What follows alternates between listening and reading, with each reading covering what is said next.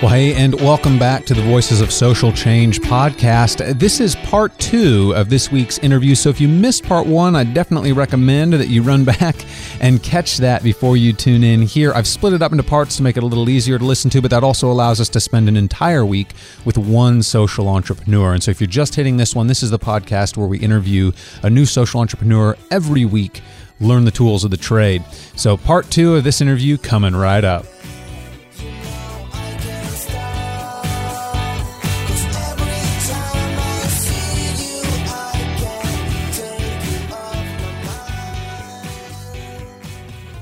Well, hey, Change Nation, and welcome back to part two of this week's interview. We'll go ahead and get that started right away. Like I mentioned in the intro, hopefully, if you're tuning in today, you have caught part one, but part two can be a great way to listen in and just get some quick insights. That's where I ask a lot of questions about tools that they're using. And then lastly, I chime in and just go solo for the last 15 minutes and kind of give you my key takeaways. So if that's all you're wanting to grab, part two can be a good standalone piece, but I still would recommend you tune into part one at some point to learn the story of this cause based founder and the, and the company that they created. So that's that. And the only other thing I just want to kind of keep mentioning this, you'll hear me mention this quite a bit here over the next few weeks, is our cause based shopping guide the story of 50 businesses, 50 causes, 50 ways to shop and change the world.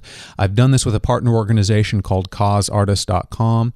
We came together to create this guide and designed it to be your roadmap as you navigate the world of social good and social good companies. It, you can get that totally for free. It's an electronic guide, and Cause Artists, they are graphic design geniuses. so they put together an absolutely beautiful guide. So definitely take a look at that. Uh, you can click into that. I have a few little banners up on my website. It says Shop with a Purpose, or there's another one that says Social Good Shopping Guide over on the right kind of bar. But the best way really is just go to socialgoodshopping.com. Again, that's social good shopping.com. And I'll be putting the, the links to this in the show notes so you can click into that.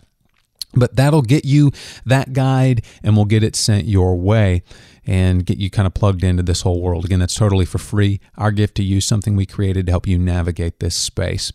Lastly, if you're not on the Social Change Nation newsletter, go ahead and sign on there. You can link up with that at socialchangenation.com.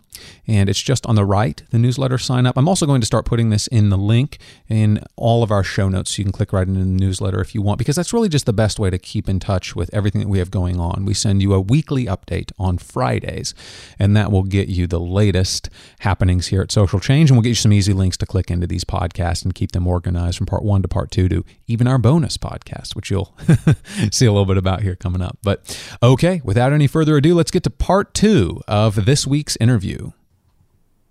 Okay, and we're back with Kyle of Indosole. And Kyle and I have been chatting about his cause minded company, which repurposes tires in Indonesia into beautiful shoes and also focuses on employing Indonesian craftsmen. And so at this point, I want to dig in. We've talked about, uh, you know, definitely woven the story of his, his company in and his background and how he came to Indosole and then chatted through the questions I ask everybody around social entrepreneurship. But what I want to do now, I have some questions that are, are specific as I've, I've done, as I've learned more about Indosole and, and what they're about, I want to ask some questions that are just real specific to their story. Uh, one thing I want to have you share here with us, Kyle, is I love this part of your site and the way you tell this story about reimagining, rebirth, and repurposing. I know that has specific meaning for you. What would you say that means to us as social entrepreneurs, as a community? Yes. Um, well, it's you know taking taking another man's waste and making it into your own treasure, essentially. Um, you know, taking the blinders off and reimagining another use for our everyday goods. Um, you know, there's there's a lot of great things you can do with with products that have you know been repurposed instead of or been already used instead of putting them in the trash can. Um, we happen to make sandals, but there's other companies out there using inner tubes from the inside of tires to make belts and to make wallets. Um, you know, there's companies that make that you reuse beer caps to make into earrings. You know, there's all kinds of, of innovative stuff going out there in repurposing waste. Yeah. And and the thing I love most about your story is in that process, you're I think, reimagining what life means for a lot of Indonesians. And so let's talk about the, the 40 artisans you employ there. Can you share with us a bit about their, their stories and, and how you find them and the kind of work that they do? Yes. Um, well, in in setting out to you know partner with the factory um, and being in Bali, I, I didn't speak very much Indonesian, um, and battled through that. I was fortunate to find a manufacturer that was started um, over 20 years ago um, by a British expat, and he had moved to to Bali on a, almost a similar you know mission as, as myself is to was to start a clothing company, um, and he had done that, and then along the way he had started a, a shoe business as well, and, and they weren't making um, you know shoes like what Indosole currently makes, but together we innovated and we learned to work with the tire.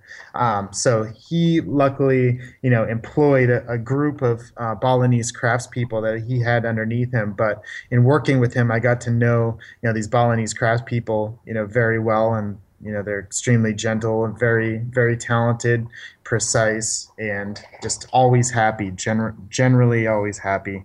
Um, you know like i mentioned earlier they, they all have families. They all you know live in bali. Most of them are um, you know are hindu and, and celebrate that religion.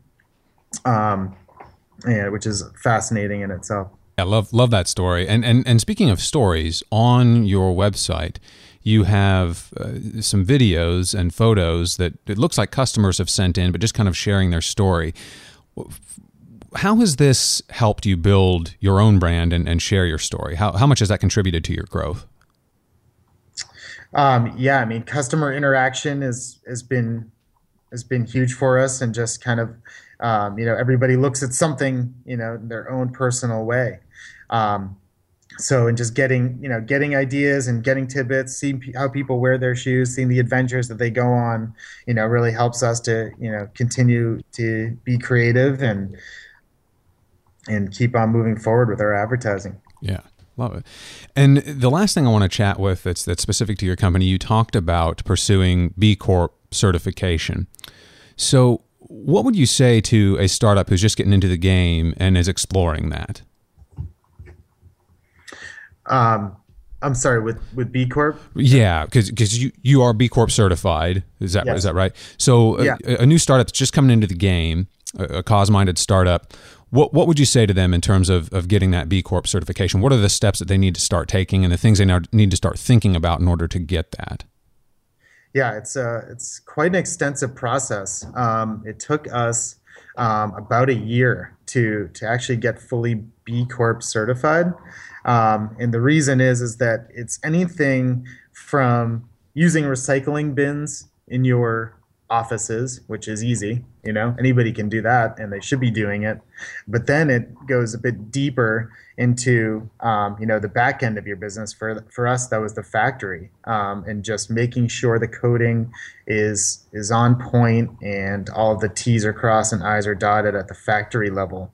Um, so you've got you know a transparent business, and you are in fact doing what you say you are doing. So um, I I really love B Corp because I, I, I feel like it's a stamp of, of approval in a way, mm-hmm. um, whereas it you know it it answers a lot of questions for a consumer and for someone who's doing research on a company like ours. Um, you know, yes, we we do um, you know conserve energy you know in our offices every way we can. Um, you know, we pay at least minimum wage to all of our you know USA employees, and um, our Indonesian factory is is coded, and they're all making at least minimum wage as well. There's nobody under 18, um, so on and so forth. Mm-hmm. Yeah, I, I love. I, I, think from the consumer, and that's absolutely how I viewed it. Is that that stamp of approval, and it's good for us to have a a way to kind of say, hey, we've we've met these set of standards that that fit cause-based businesses and it, it is. I think that's that's exactly how consumers are viewing it. And it's it's good that it seems to be growing and a lot more companies seem to be looking into it because i think it is absolutely a worthwhile piece of it and, and i was glad to see you all had, had done it and just appreciate you sharing a little bit of the the inside scoop on that. So. Yeah absolutely. And another another reason why b corp is great for for social entrepreneurs too is the network that it brings. Um, you know, at this point, there's thousands of B corporations, and they throw events that that bring them together. You're able to trade, you know, with with some of the other companies or buy their other their products at a discount and be in touch with them. And it's it's a it's a community, you know, based on on you know one common good. Yeah, that, that's terrific. I hadn't even thought of that part, but I, I myself have gone to a lot of their webinars, used a lot of the resources I found on the B Corp website, and that idea of a community of support, they, they absolutely are that. And it's, it's a huge thing to have. Absolutely is. Well, great. Well, well, we'll go ahead and move into the last section here, Kyle. And this is a, a quick section, just gives me a chance to ask you a lot of one off questions. Have you share some of the resources that you're using with us over here so we can start using them our way as well. So, you ready to rock on this? Yep. Okay. So, first thing, what's a social venture aside from Indosole that you think we've got to check out? Oh, um, wow, there's a lot of good ones. One of my favorite right now is um, some friends of mine that are making some skateboards out of recycled fish nets. They're called Bureo, B U R E O.